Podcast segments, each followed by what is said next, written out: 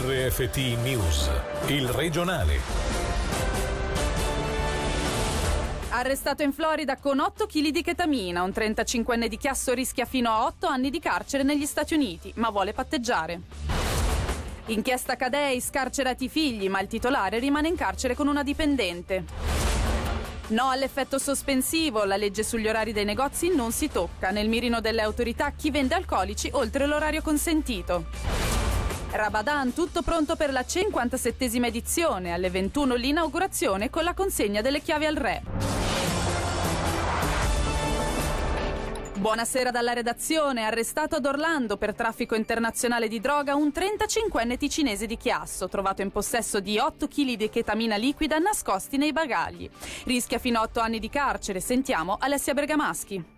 È un 35enne ticinese residente a Chiasso, l'uomo arrestato nei giorni scorsi all'aeroporto di Orlando perché trovato in possesso di 8 kg di chetamina liquida nascosta tra i bagagli. Come riporta la regione, l'uomo era partito dall'aeroporto di Malpensa assieme a un 45enne del Comasco. Al loro atterraggio a Orlando sono stati fermati nell'area arrivi e portati nel carcere di Orange County con l'accusa di possesso e importazione di sostanza stupefacente. I fermi sono stati possibili grazie a un'operazione condotta dalla DEA, l'agenzia federale antidroga americana in collaborazione con la Polizia di Milano, che ha individuato una nuova rotta della droga fra Lombardia e Stati Uniti. I due rischiano una condanna fino a otto anni di carcere. Entrambi sono assistiti dall'avvocato Alessandro Maria Tirelli di Milano. Lo abbiamo sentito e ci ha spiegato di voler patteggiare. Sui due è stata fissata una cauzione di 10.000 dollari bloccati per questioni migratorie poiché i due avrebbero anche violato alcune norme sull'immigrazione. Sentiamolo. Vale il luogo del, della commissione del delitto, quindi ovviamente è un reato che si giudica in America. Adesso bisogna capire qual è la contestazione esatta che farà la pubblica accusa. Quando avremo poi la concreta accusa riusciremo anche a avere un'idea molto chiara sulla formulazione di un'ipotetica richiesta di pena. Quali sono le ipotesi? L'introduzione di sostanze stupefacenti o, o traffico di droga, o violazione delle leggi sulla detenzione di sostanze medicinali, perché la chetamina è un anestetico veterinario sostanzialmente, anche se poi viene usato per scopi narcotici. Quello che noi vogliamo fare è una sorta di accordo con la pubblica accusa perché ovviamente il reato è stato commesso, poi li hanno trovati con queste fiale, quindi non è che c'è tanto da dire sul fatto in sé, il problema è un problema di qualificazione e di accordo sulla pena. Caso Cadei, scarcerate due delle quattro persone arrestate a fine gennaio nell'ambito dell'inchiesta sulla concessionaria con tre in Ticino. Si tratta dei figli del titolare che per il momento rimane in carcere con una dipendente. Sentiamo Selin Lalomia. Ad uscire dal carcere sono la figlia e il figlio del titolare del gruppo Cadei. Come riporta la RSI, la procuratrice Raffaella Rigamonti ha infatti disposto la scarcerazione oggi pomeriggio. A rimanere dietro le sbarre invece il proprietario e la sua dipendente, che verranno messi a confronto sui fatti la prossima settimana. I quattro che respingono gli addebiti tra le accuse mosse devono rispondere principalmente di truffa per mestiere. Ricordiamo che la vicenda riguarda la mancata immatricolazione all'estero di diverse decine di automobili importate. La legge sugli orari prolungati dei negozi non viene scalfita dai ricorsi, lo ha stabilito il DFE comunicando pure una decisione del Tribunale federale. I giudici di Losanna infatti non hanno concesso l'effetto sospensivo. Le norme entrate in vigore il primo gennaio scorso quindi rimarranno integralmente in vigore. Anche il divieto alla vendita delle bevande alcoliche dopo gli orari, orari prestabiliti. Il direttore della divisione dell'economia Stefano Rizzi. Abbiamo eh, per il momento ricevuto qualche segnalazione, in particolare particolare dalle antenne sul territorio che sono la polizia comunale, la polizia cantonale. Il lavoro che è stato fatto in queste settimane è in particolare stato di informazione e sensibilizzazione. Adesso è giunto il momento di eh, compiutamente rispettare queste nuove norme che non permettono eh, la vendita di alcolici oltre gli orari di chiusura eh, dei negozi.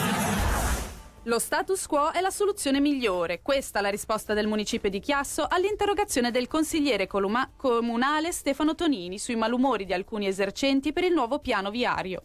La criticità maggiore da, sport- da un sopralluogo riguarda un semaforo in via Comacini, adattato per venire incontro alle di, alle esigenze di un gestore di un distributore di benzina che si era rivolto al Tribunale federale. Gerente che ora si lamenta per la nuova situazione creatasi. Sentiamo Sonia Colombo Regazzoni, capo di Castero Sicurezza e Territorio del Comune di Chiasso. Ci sarebbero due soluzioni. Una di rallentare la scorrevolezza del traffico da e per l'Italia, dando la precedenza ai pedoni rispettivamente alle strade laterali, mentre al momento è stato impostato il tutto per lasciare appunto questa scorrevolezza per evitare le colonne. Un semaforo crea qualche disagio ulteriore che è collegato all'uscita del benzinaio che per sua richiesta ha ottenuto la possibilità di uscire sia in direzione della rotonda dell'Aldi sia facendo l'inversione a U. Quando questo semaforino si accende verde e lascia uscire le auto, si blocca tutto. Valuteremo nuovamente la situazione quando saranno terminati i lavori all'interscambio treno-bus su in stazione.